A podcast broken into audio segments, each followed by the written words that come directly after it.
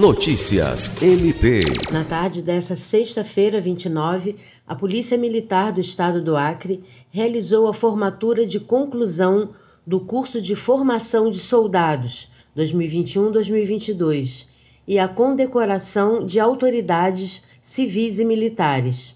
Na ocasião, o Procurador-Geral de Justiça, Danilo Lovisaro do Nascimento, foi homenageado com a Medalha do Mérito Plácido de Castro, concedida a autoridades civis e militares que contribuíram para o fortalecimento da Polícia Militar nos seus 106 anos de existência no Acre.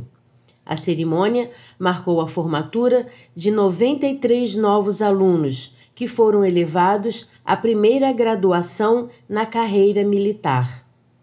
Lucimar Gomes, para a Agência de Notícias do Ministério Público do Estado do Acre.